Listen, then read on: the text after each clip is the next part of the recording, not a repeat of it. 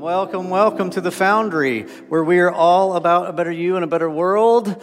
My name is Seth, and I want to wish you a Merry Christmas. Yeah, we made it. Almost. Almost, almost. Uh, real quick before we get started, I wanted to, um, wanted to say thank you to everybody, to our volunteers, to just to you guys. Uh, our, if you didn't see Hank's video, our updated status on the angel tree stuff, your generosity, uh, supported 36 kids, 15 families. You provided 100 plus gifts, uh, and that went to four organizations to be distributed to Layer Elementary, to Indian Trails Middle School, to Winter Springs Police Department, and to some of our own very fa- uh, Foundry families and communities. So, thank you to you guys. That's so very awesome to see your generosity. Um, and, and, you know, in light of what we're trying to do in the community to create a better you and a better world, that is you becoming better and creating a better world. So thank you to you guys for all of that. So I'm grateful. I'm grateful. Uh, also, need to give a big shout out to Mr. Mitchell Dome for preaching last week, who did a great job. I'm so grateful to him. Um, and his heart and his desire to be a part of the team and what we're doing here. Uh, he's a big part of what, what's happening, so thank you to Mitchell.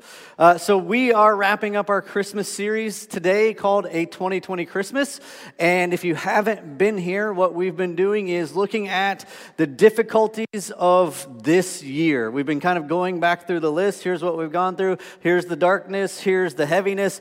Um, and then we've been looking simultaneously at the darkness and heaviness of the first century. Uh, uh, the difficulties that were surrounding the Christmas narrative, and then going, well, how did they find hope and peace and love and joy in the middle of all that? And maybe that will help us to do the same. So uh, I think I ended maybe in July of last of, of this past year with the bad things. So let's get back into the bad things. The, the highlights of the is it lowlights or highlights? I'm not sure if it's bad. The lowlights. All right, so we'll go through. We'll do a, a couple like into, from August up to up right up to December. Uh, here's a few things, and again, this isn't the whole list. This isn't comprehensive. This is just a few things because if you go through all of it, I get depressed and then I don't want to preach on Sunday. So it's like minimizing the depression. All right, so uh, August 4th. There were two explosions uh, that were caused uh, by unsafely stored ammonium nitrate that killed over 200 people and injured thousands uh, in Beirut, Lebanon. Damage is estimated at 10 to 15 billion dollars, and 300,000 people uh, are left homeless. August 27th, you had Hurricane Laura that hit Louisiana. Here's a picture of some of the devastation of that. I believe uh, it had wind speeds of up to 150 miles an hour, which uh, caused it to be the strongest hurricane to hit Louisiana in terms of wind speed. So there's a few folks that are struggling with that. Uh, September 6th, you have a typhoon. It makes landfall in Japan, causes widespread um, flooding to occur in Japan and, and South uh, North Korea. Uh, September 17th, you have the number of confirmed COVID cases passes 30 million people. October 29th, you have the International Organization for um, Migration confirms the death of 140 migrants who drowned off the coast of Senegal on a boat towards the uh, Canary Islands. This is the largest shipwreck of 2020. People fleeing for looking for something better because it's not good where they're at, and in the process, lose their lives. Uh, October 30th, you had the Aegean Sea earthquake, magnitude 7.0 on the Richter scale, uh, hits Turkey and Greece, killing 81 people, injuring nearly 1,000. Uh, is the same time COVID cases passed 45 million confirmed cases worldwide. The next day, October 31st, typhoon, another typhoon makes landfall in the Philippines, becoming the strongest landfalling tropical cyclone in history. Do you notice all these things are like record breaking? It's not just that they're happening, we know these things happen, but they're all like to a whole different level of happening. Uh, November 4th, you have Hurricane Eta that makes landfall in Nicaragua, killing 100 people in Central America as a Category 4. Two weeks later, you have another hurricane, November 16th. Another Category 4 hits the same area and continues the devastation in Nicaragua. November 25th, you have COVID cases passing 60 million people worldwide. November 20th, or 26, you have the 2020 Indian Farmers Protest, which is the largest, am I in the way? The largest general strike uh, held across India in response to the recession and austerity measures. Over 200,000 farmers march on New Delhi as a part of the ongoing protest movement. So they're already struggling, and then the government passes a few laws that don't help the farmers and we need the farmers to help get the food, and so it's just a whole mess within a mess within a mess. All right, so needless to say, 2020 has been a bit of a heavy year. It's been a bit difficult, and as you pile all these things up, I, I thought about going all the way through January and just doing one long one, but then I thought we'd all just cry, and that would be no good for anybody. It's been heavy. It's been heavy. Maybe, maybe some of that, like, uh, inner turmoil you're feeling, maybe the uncertainty, maybe the unease. Like, yeah, I, I get it. Um, but I have been able to find a little bit of lightness in the middle of the heaviness. And we talked about this last week, last week, or two weeks ago, three weeks ago. We showed you the uh, 2020 memes right? I found a little bit of lightness in the middle of darkness through people's creative abilities to express the things we're all feeling. So we looked at the 2020 memes. We uh, two, a couple weeks ago we showed you um, when the devil fell in love. Remember that video? Uh, so I want to show you one more that's actually a follow up to the devil falling in love, and this is um, like the blossoming romance of the devil in the year 2020. Take a look. Oh, I've dated much worse guys than him. Much worse. I mean, at least he's famous.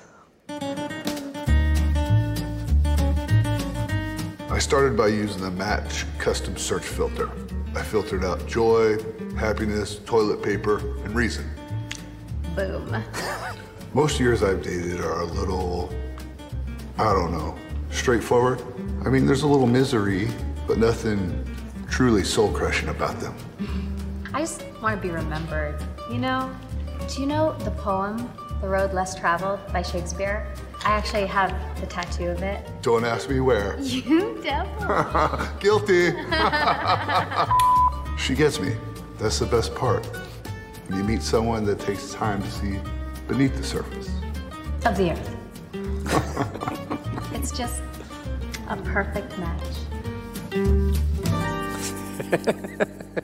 He says, I filtered out joy and happiness and toilet paper and reason.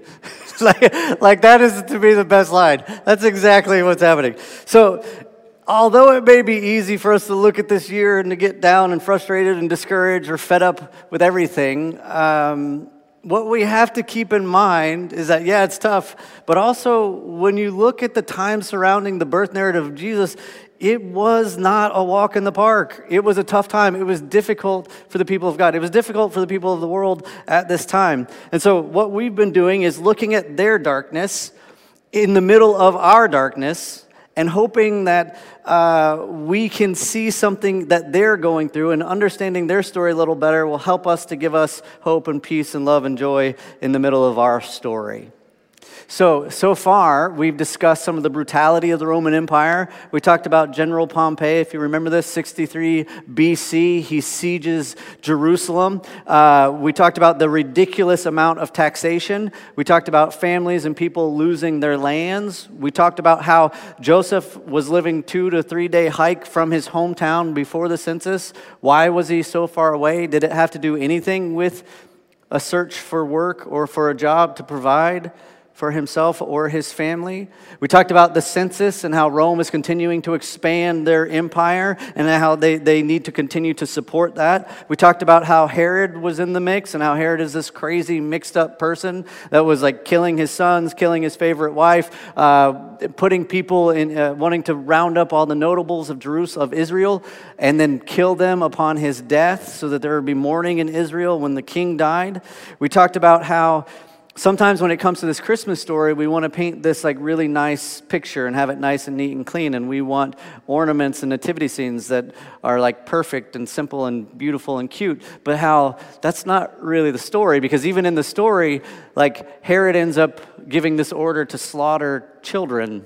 That's a part of this narrative, but that makes the story dark and gritty and dirty and scary and all these things. It's a heavy time, it's a dark time for these people. So, let me give you a few more details that will hopefully continue to paint this picture so that it really sinks in. If, if the other stuff hasn't done it enough, we're going to add to it on some of the darkness and the heaviness. So, this is kind of before and after, a little surrounding the, the birth of Jesus. Uh, we talked about General Pompey, uh, siege Jerusalem in 63 BC. He had earned the nickname for himself, the teenage butcher, because this is the kind of guy he is at a younger age. He was just slaughtering people. Um, but did you also know that Pompey actually built a temple in Rome to the goddess Minerva? And he built this temple to the goddess Minerva using the spoils of war. So he is expanding and conquering things in the name of Rome, and he's benefiting off it, so much so that he builds a temple, his own temple, to this goddess, and then they put an inscription on this temple that he built with the spoils of war. And this is what it says. Take a look. It says, uh, Gnaeus Pompeius Imperator, having ended 30 years of war, defeated, killed, or subjected 12 million 183,000 men, sunk or captured 846 ships, brought under the Roman protection 1,538 towns, fortified settlements, and subjected the lands from the Sea of Azov to the Red Sea, fulfilled his vow to the goddess Minerva according to his merit. So this was inscribed 62 BC, a year after he sieged Jerusalem. He builds this temple, and then this is said about him 1,500 towns, 12 million people, 846 ships. 1,500 towns, 12 million people got to experience the peace of Rome. Then you have uh, Greek historian uh, Diodorus uh, Siculus who says this. He says, uh, speaking of Rome, they made the boundaries of the empire equal to the boundaries of the earth, and they safeguarded the revenues of the Romans. Continuing to expand, continuing to expand, you have to continue to expand the empire, and you take and you collect because you have to feed the beast. Then you have Josephus, he comes along after this, and he says this about what the Romans were up to. He says, Some 500 or more were captured daily by the Romans. The Roman soldiers, out of rage and hatred, amused themselves by nailing their prisoners in different postures of crucifixion. And, this is crazy, so great was their number that the space uh, that space could not be found for the crosses or crosses for the bodies. What are the Roman soldiers like? Well, they're having competitions for who could come up with the most creative way to nail somebody to a cross. And then Josephus says there was so much of this, they didn't have space enough for the crosses, and they had too many bodies for the crosses that they didn't have space for. This is the world that Jesus is born into. Uh, Greek historian uh, Polybius says this. Um, he says, It seems to me that they do this for the sake of terror.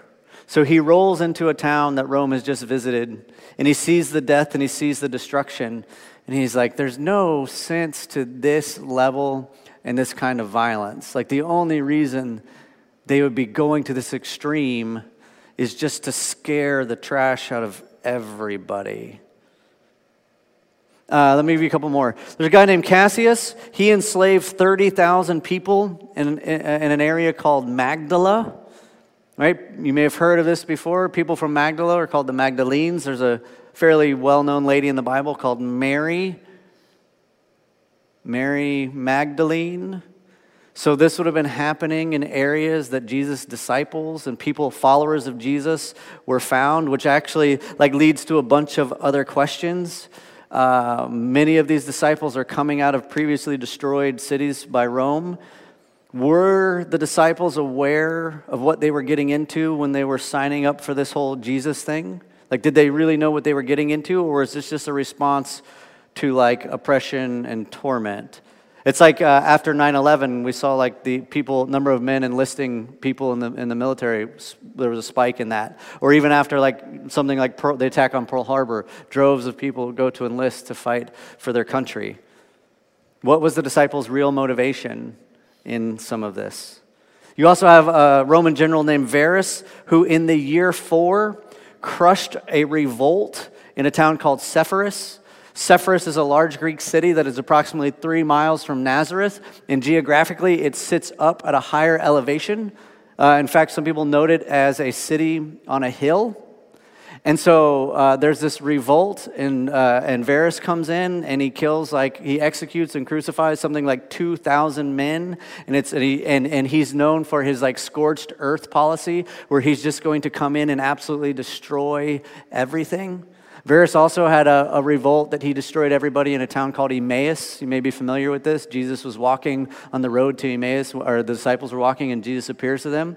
So it's possible that Jesus is growing up in Nazareth and he can see from a distance the city on a hill that's being burned to the ground because it's three miles away uphill and there's men on crosses and fire everywhere. It's possible that he could see some of this or was aware of it. This is all happening around the birth of Jesus, after the birth of Jesus. This is the world that we're living in. So, this is the setting for the first century Jews. It's, it's, a dark time, it's a dangerous time, not just in the promised land, but kind of throughout the world. This is the setting. Now, I want you to look at me with, look at me, look with me, look at me. I want you to look at me. Um, wake up. Uh, Luke chapter 2, verse 35. Luke uh, 25. Um, so this is following the birth of Jesus. Joseph and Mary take Jesus, the baby Jesus, to the temple to be dedicated, as was the custom.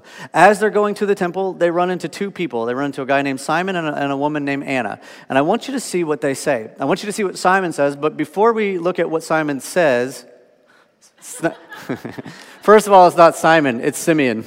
Second of all, touch your head.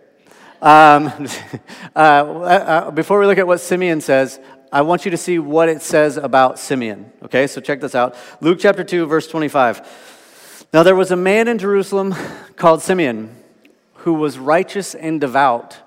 He was waiting for the consolation of Israel, and the Holy Spirit was on him. He was waiting for the consolation of Israel. Now, in the Greek text, the word for consolation is the word paraklesis. And paraklesis can be broken down and, and mean some of these things solace, help, comfort, salvation, and setting free. He was waiting for the solace, for the comfort, for the salvation, for the setting free of Israel. So, if you think about this for a second, when you consider the heaviness of the time, when you consider all the darkness that we've been talking about, the brutality of the peace of Rome, these extreme uh, enslaving conditions of the ridiculous taxes, the ruthless paranoia of a guy like King Herod. And then on top of that, you have the people of God who don't feel as though they've seen the promises of God fulfilled. What we see in Simeon could be considered this commentary for the collective outlook of the people of God. We're waiting on consolation. We're waiting for help. We're waiting for the salvation, the setting free of our people. Do you see what's happening in the world around us? You see, so to enter into and understand the Christmas story is to join a whole group of people, a whole nation of people who are waiting a whole group of people who are crying out, How much longer? Who are wondering, wondering, where is God in the middle of this difficulty? Who feel as if they can't do anything about the circumstances they find themselves living in.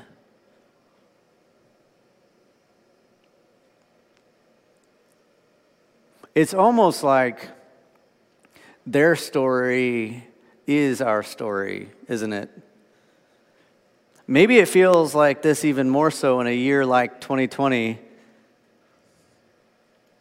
where we have this whole long list of all these things that have gone wrong and how the world is a bit upside down. Anybody feel like they could relate to this stuff this year? God, the world is falling apart. How much longer? Where are you? Please do something. Is this ever going to end? When will, be, when will we be rescued? Where is our consolation? Where is our comfort in the middle of it? It seems like it just keeps getting worse. We feel so powerless. We can't do anything to change any of it.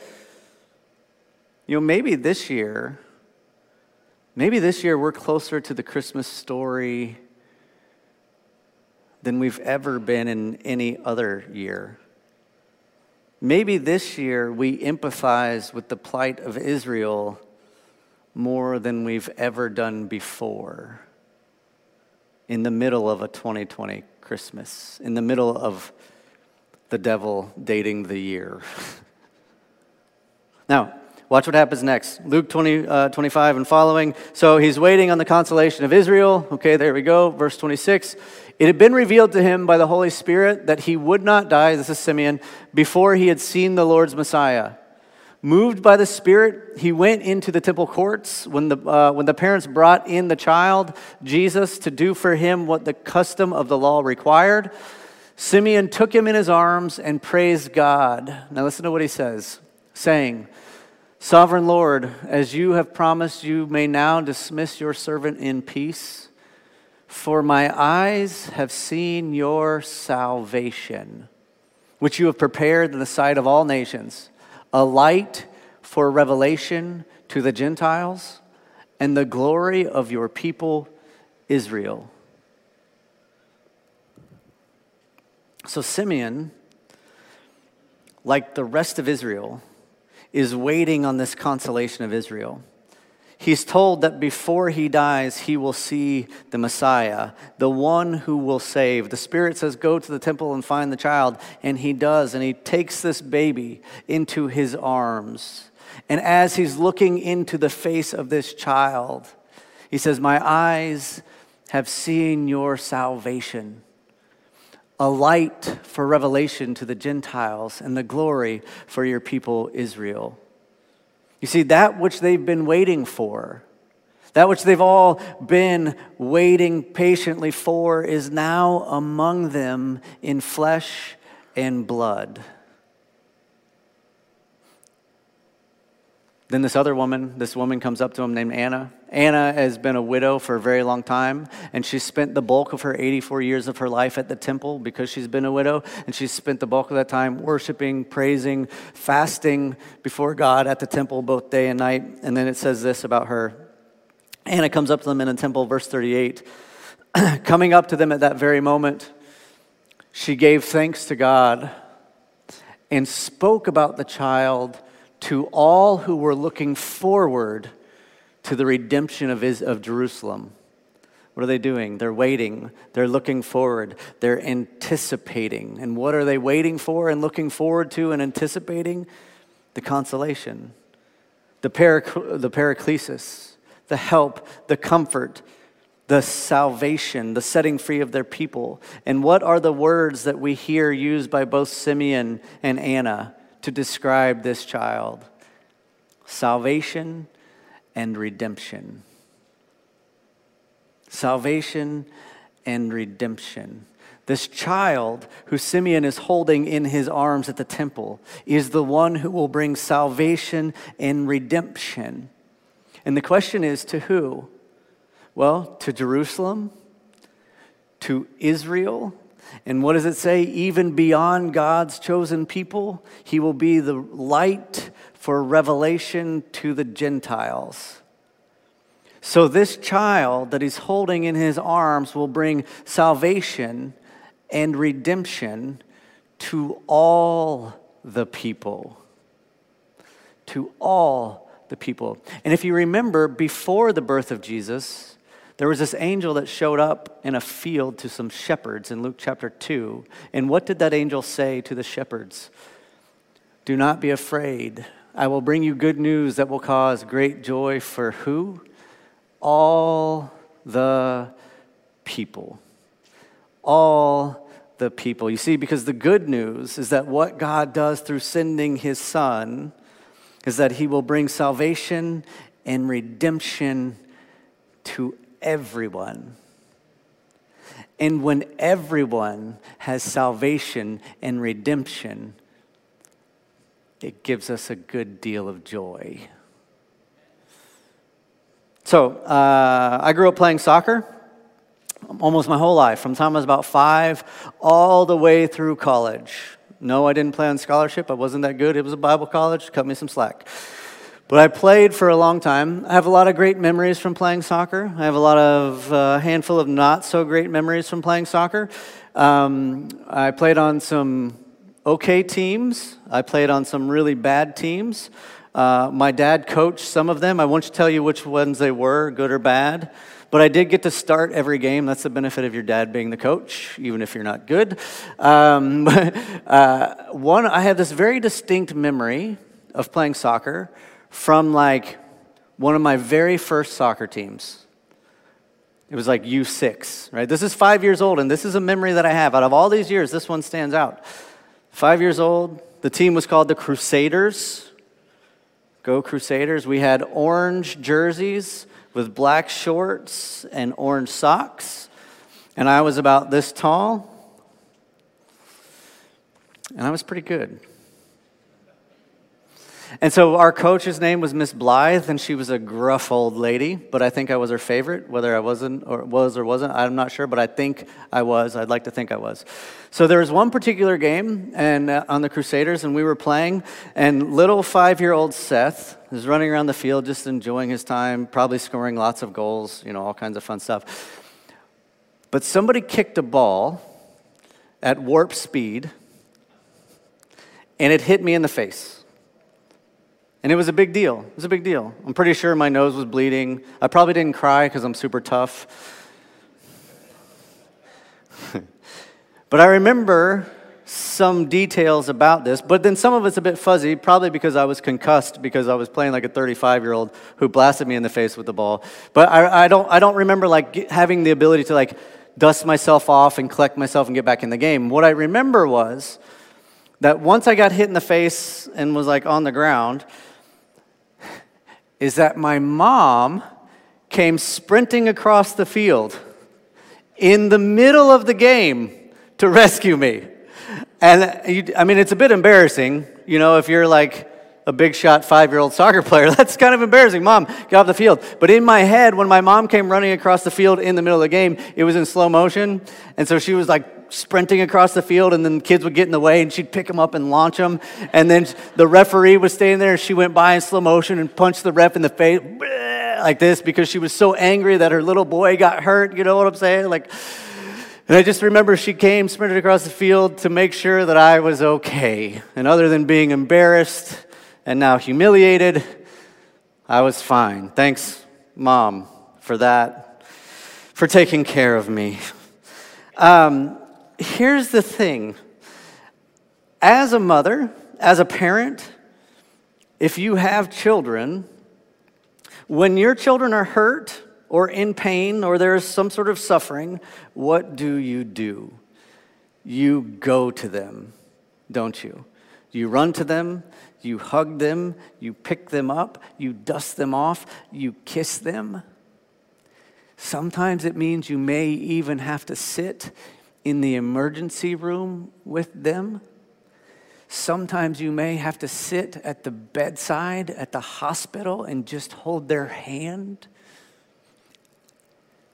And you want them to know that you are there and you are there to love them and to comfort them. You want to do your very best in those moments to console and bring them comfort. Because that's what love does, doesn't it? Love always moves towards the pain. Love always moves towards the hurt and towards the suffering. Love never runs away from the hurt, it always moves into it. It steps into the middle of the pain to bring comfort to those who you love who are suffering. Love runs across the soccer field in the middle of the game to be with her child.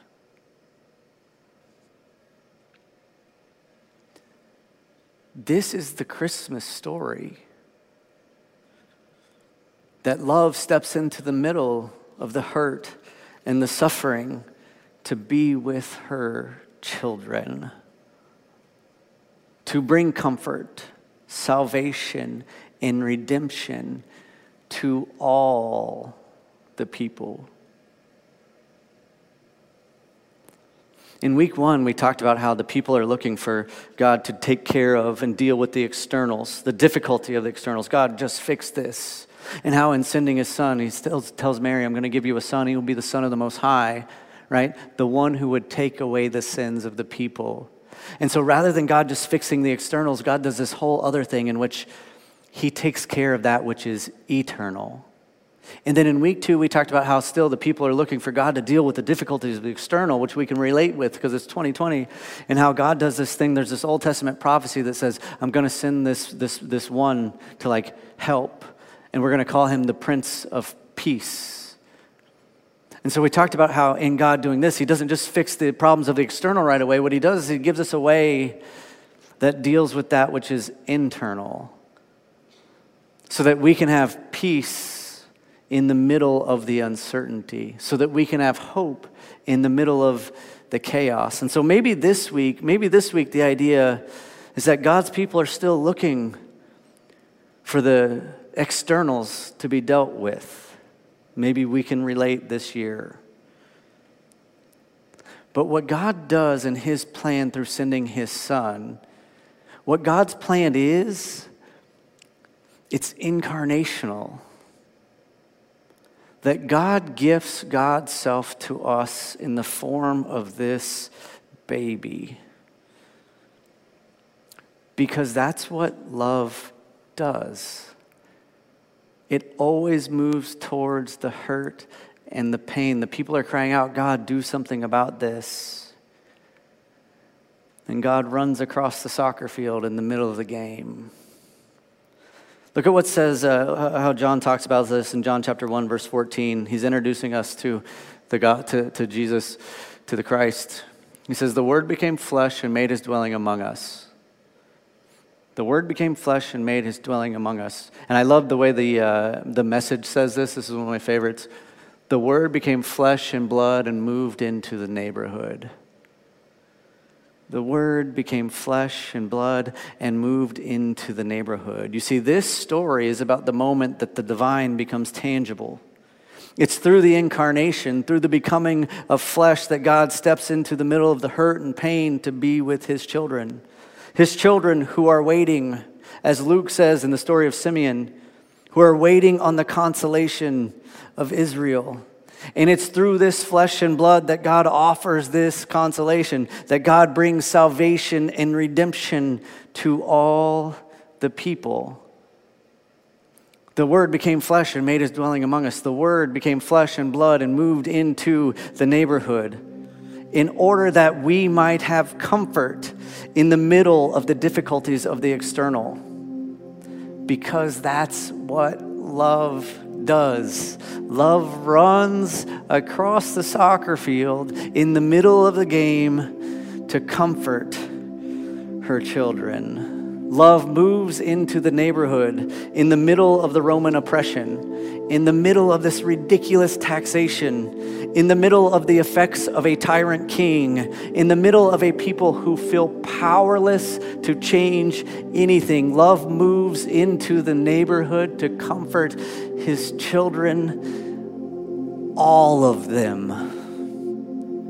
See, to me, this is the beauty and the power of the Christmas story that no matter what's happening in the world around us, no matter what century we find ourselves living in, the first century, the 21st century, In this world, you will have problems, you will have troubles. We know this, we understand this. But love has come to us in the middle of the mess to bring us comfort. Love has come to us in the middle of the uncertainty to bring us salvation and redemption. Love has come to us in the middle of the chaos so that through Him there might be hope, there might be peace, there might be joy, and that we may know love. My hope and my prayer for you is that in this 2020 Christmas, in whatever the next year may hold, you will know that no matter the difficulties of the external, that love has come for all, and that love has come for you.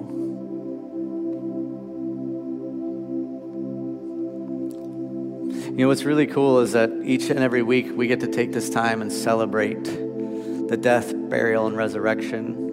We do this through this act that we call communion, where we take this little bread and we take this little juice that represents the body and the blood of Jesus. But isn't this meal, isn't this meal the sign of the love that has come for us?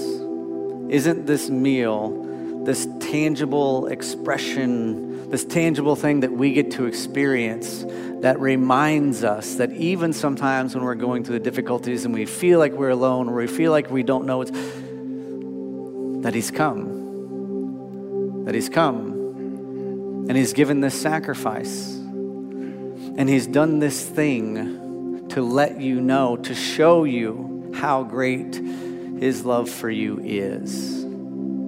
So we've got the communion. We're going to pass it out. We ask that you put your mask on as they begin to pass. Then, once they pass it, you take the bread and the juice, you partake of it at your own rate, at your own speed. We want you to take this time to remember that love has come for all the people, that love has come for you, that God so loved the world that he sent his son for you. So we remember this. We give thanks for this as we enter, as we wrap up, as we move into this Christmas ending of the season, as we get to Christmas, I don't know. We remember that the whole thing is about love coming to be with us. It's moved into the neighborhood because that's what love does.